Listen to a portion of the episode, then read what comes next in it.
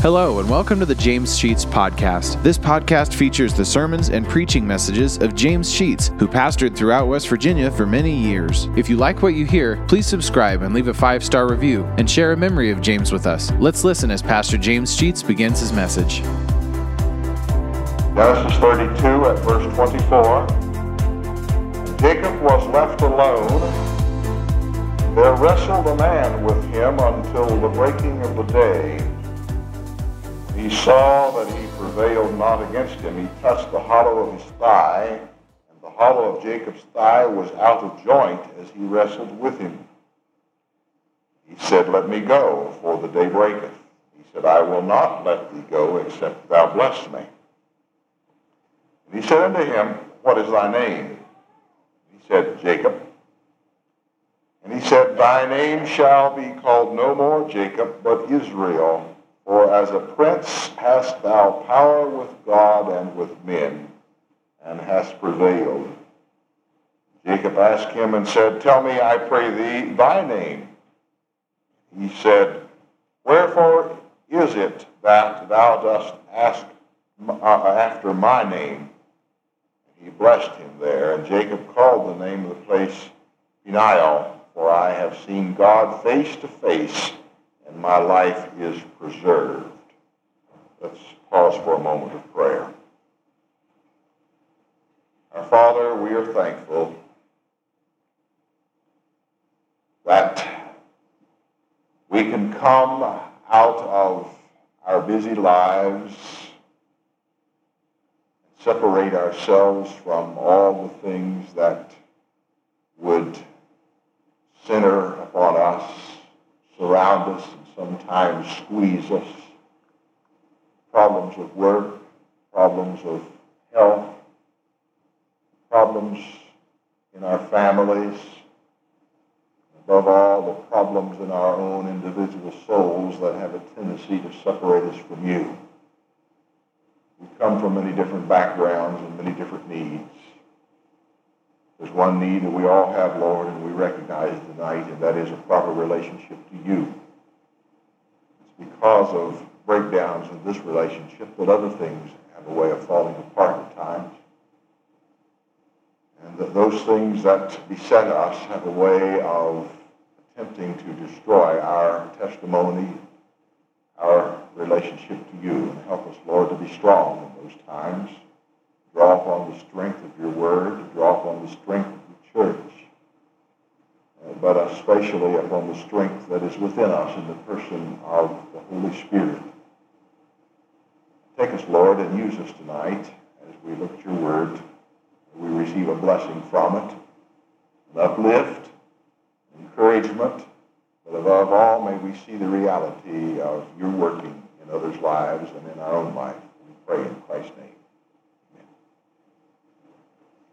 You ever had an anxiety attack? Oh, at least one person's honest.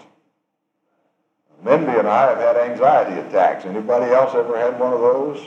Well, I got four of us now. Have five of us that have had anxiety. Six of us had anxiety attacks. Oh, Drexel, you had one. Your wife says you had one. Okay, that's fine. We've had them, have we not? We wring our hands and do all sorts of funny things not knowing what to do next, where to turn. It's, it's a, a problem in life that we all face in that we don't know quite how to handle everything that comes upon us. And sometimes we feel so pressured that all we can do is wring our hands and fret, fume, fuss.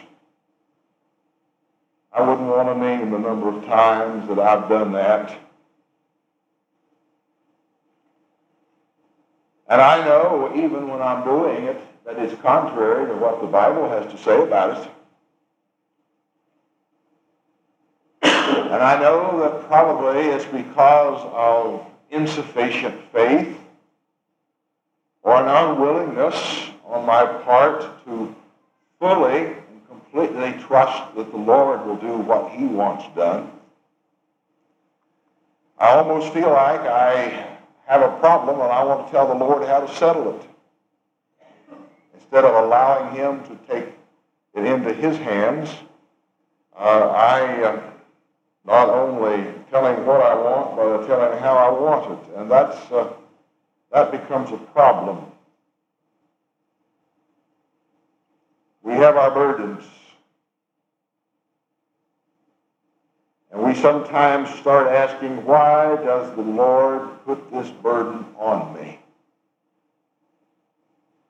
I want to suggest to you in the outset of tonight's message that it may not have been the Lord that put it on you.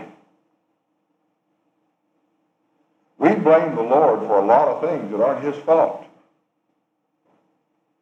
We try to make him responsible for everything that happens to us. And if we would be perfectly honest and digest all the things that we go through, we would discover some startling facts, I believe. Number one, most of the problems that we face are self-caused. We did it ourselves. Secondly, other people did it to us. And thirdly, we can't leave the Lord, I mean, can't leave the devil out of being blamed. The devil puts it upon us, particularly upon the faithful. He tries to tear us down by putting burdens on us and causing us to think, well, the Lord did that to you. it wasn't the Lord at all. The Lord does at times place burdens on us.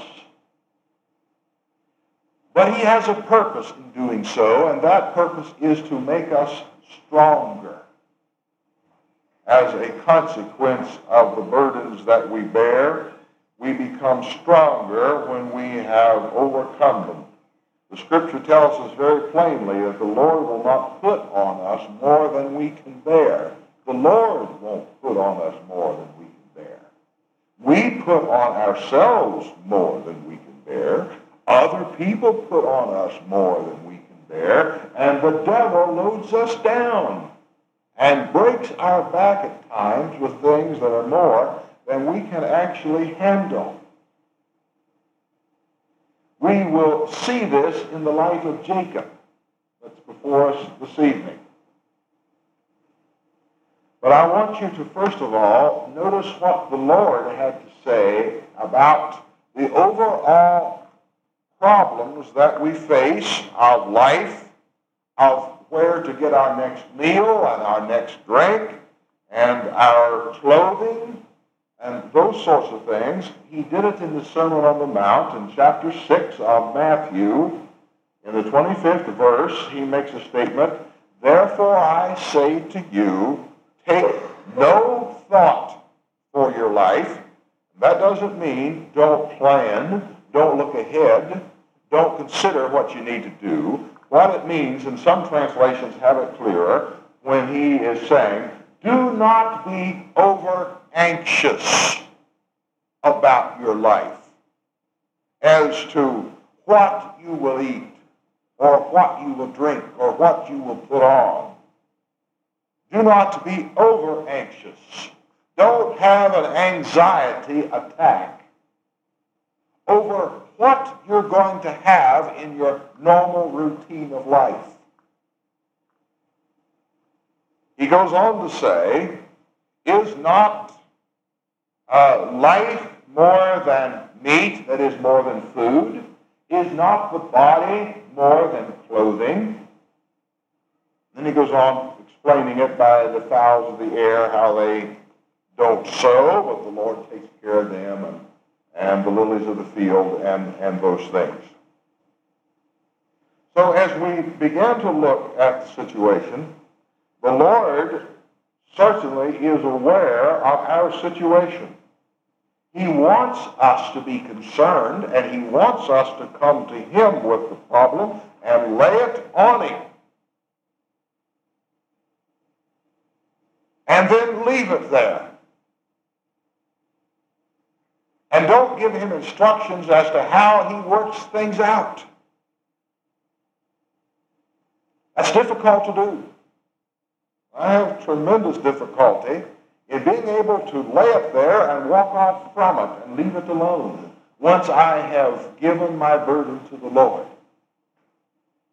One thing I've learned, I think I've learned it well, that is that I do not put on the Lord the blame for all the things that are wrong in my life. I have to blame myself for the most of them, or other people, and most certainly the devil himself. Well, all right. Now, with that background, Jacob had a problem. You remember Jacob. He was a twin with Esau, the twin boys of Isaac and Rachel. The grandsons of Abraham. They had a tussle from the very beginning.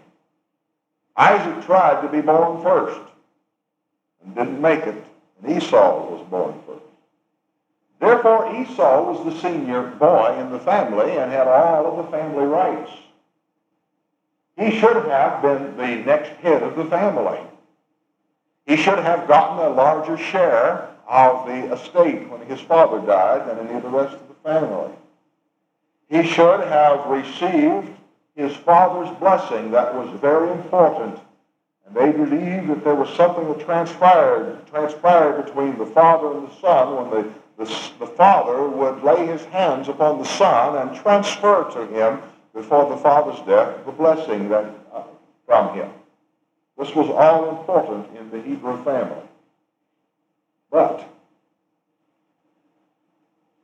Esau was a very rugged individual and grew up to be the hunter and the herdsman, and, and Jacob was more uh, domesticated. He liked to do things around the house. He liked to cook. He liked to sew. He liked to quilt. Quilts. You know, you guys who do that. You would identify with Jacob. He was a little more fair-skinned not as ready as Esau. Jacob wanted to be the head of the family. He wanted his brother's blessing that his father was about to pass on to Esau. He wanted the right to be the head of the family. So he connived away of stealing both the birthright, that is to be the head of the family, and the blessing from the father for Esau was out in the field hunting and came in extremely hungry, so much so that he thought he was going to starve to death if he didn't get something to eat. And Jacob had the best bowl of soup prepared that you ever smelled in all your life. And Esau asked for some of that soup, and Jacob wouldn't give it to him. Typical brothers. But Jacob had a reason. Esau said, Well, let me buy it then. And Jacob said, All right, you can buy it, but I'll tell you what the price is. I want the birthright. Esau said, well, what good is the birthright if I'm going to die from starvation here in a little bit? Okay, you can have it. Let me have the soup.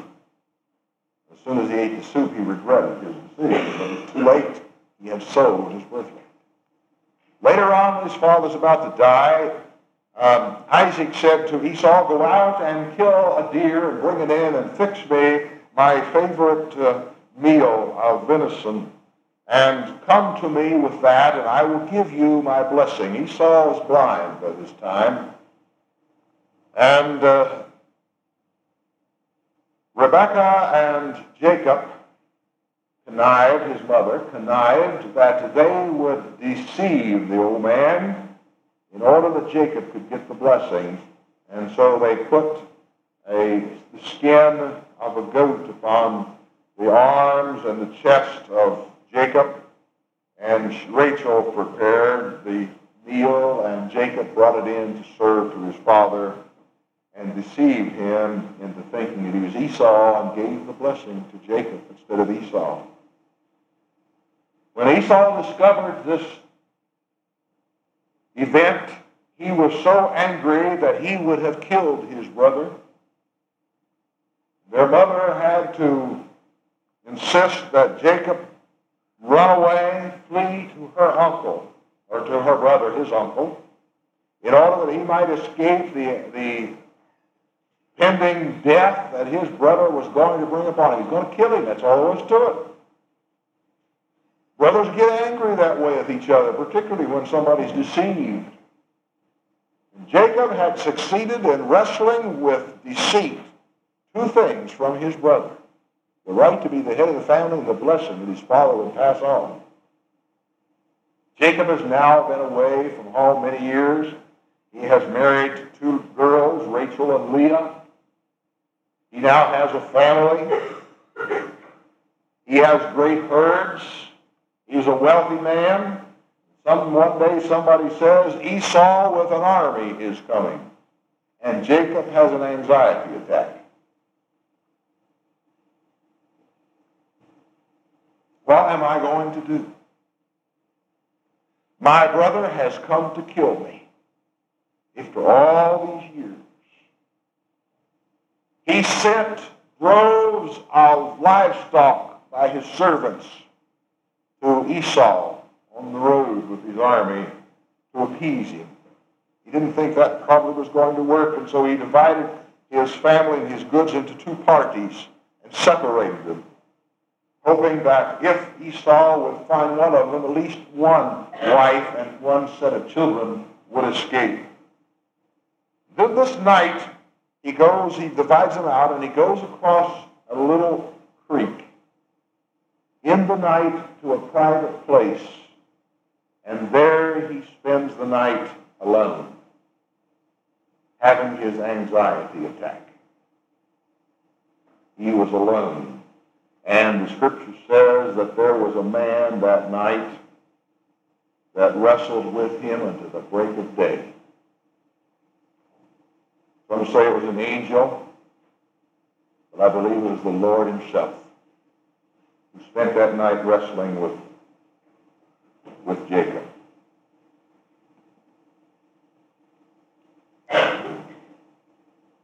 Now,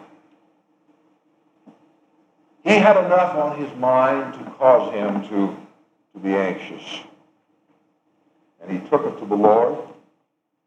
He reminded the Lord that the Lord had made him some promises back in the 32nd chapter, in the 10th verse, he confessed his sin to God when he said, I'm not worthy of the least of all thy mercies and of all the truth which thou hast shown to thy servant.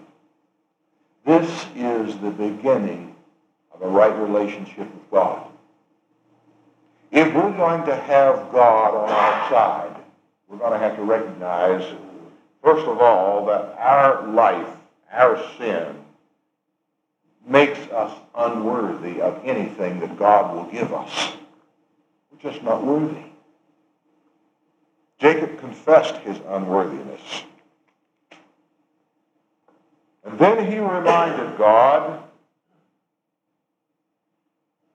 well, let me, before that, let me make one other statement. He asked God in the 11th verse of the 32nd chapter to deliver him he beseeched God earnestly in prayer. He said, I pray thee that you would deliver me from the hand of my brother, from the hand of Esau. For I fear him, lest he will come and smite me and the mother with the children.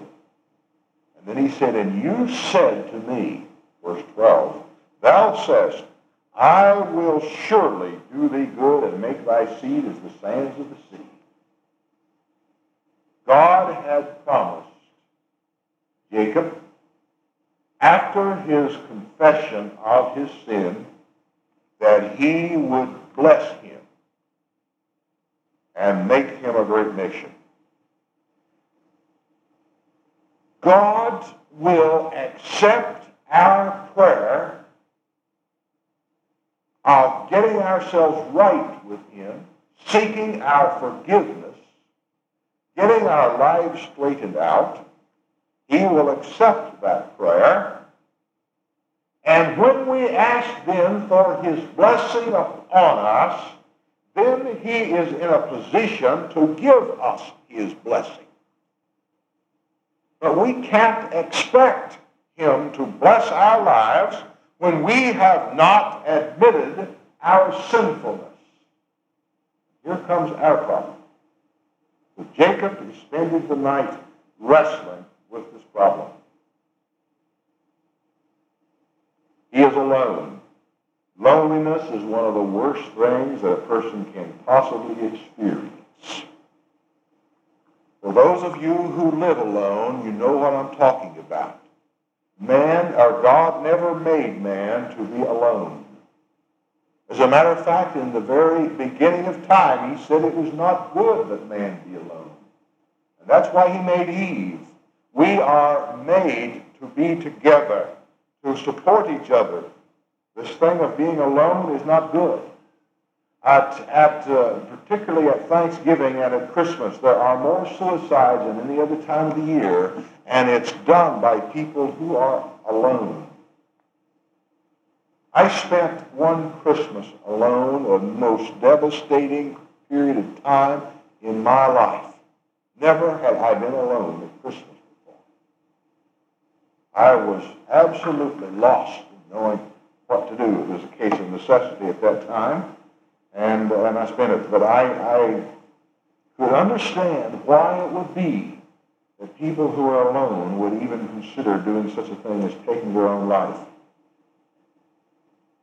Loneliness takes away so much of the source of our strength, which we gain from each other. It's important and necessary for us as a church to come together.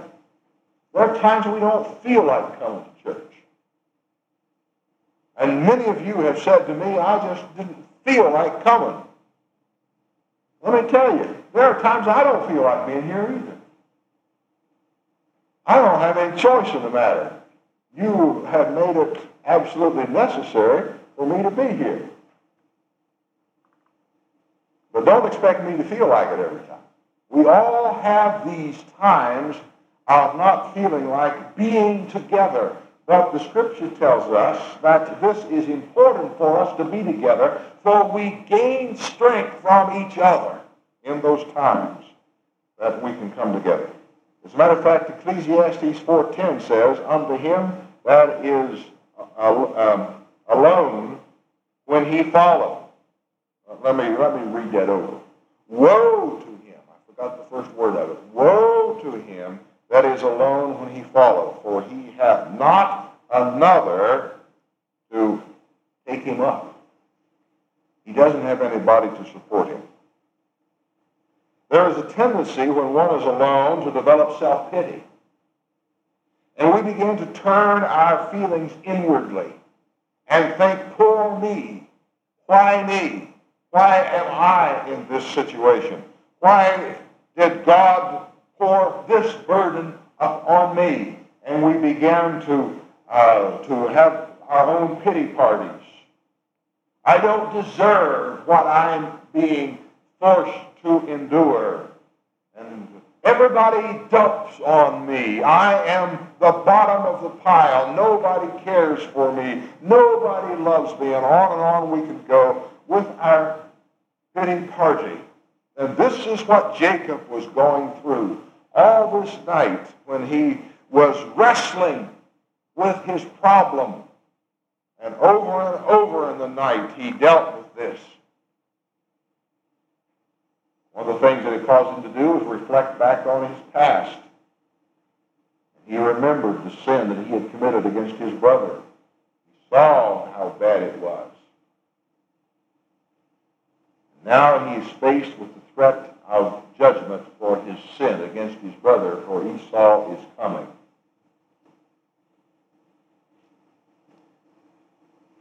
Jacob didn't know that God had already been working in the heart of Esau, and Esau was not coming to kill him. But Jacob didn't know it. You know, most of our worries never come about. They say 95% of the things we worry about never happen. We just worry ahead of time for useless reasons. We must like to worry. We like ulcers, I guess. But we worry ahead of time and it never happens. If we're going to worry, let's wait till it happens and then worry when we have something to worry about. But that's not the way we do it. And Jacob worried all night. He wrestled all night with, with the Lord himself. Only to discover the next morning when he went out to meet his brother, his brother put his arm around him and hugged him. He didn't come to kill him at all. The Lord hears our prayer, and he works in the lives of other people to bring about the results of our praying. You see, when we have a problem, sometimes somebody else has to act in order to help us solve our problem. And we pray, God, help me with my problem. And God's helping with our problem because he's working in the heart of somebody over here who's going to have an impact upon us. This is the it works. Don't think that you're alone in this thing. God is working in somebody else's life in order to help you with your problem. So he had all this sleepless nights, and he wrestled and wrestled all night. And the remedy was already there, for the Lord had promised him he would give him a blessing. God prepared Esau's heart, and when they met, they were reconciled. During the wrestling of this night, the Lord said to Jacob, What is your name? Jacob said, My name is Jacob. And the Lord said, Your name is not going to be any longer Jacob. I'm going to change it to Israel. Because you have power with God and with men. You know, if there's anything that I would like it would be to have enough power with God that he would say your name no longer applies and I have to give you a new one to represent who you are.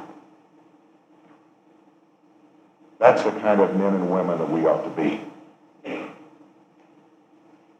Have power with God.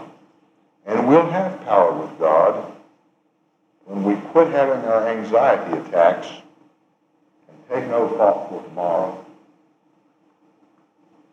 Consider the lilies of the field,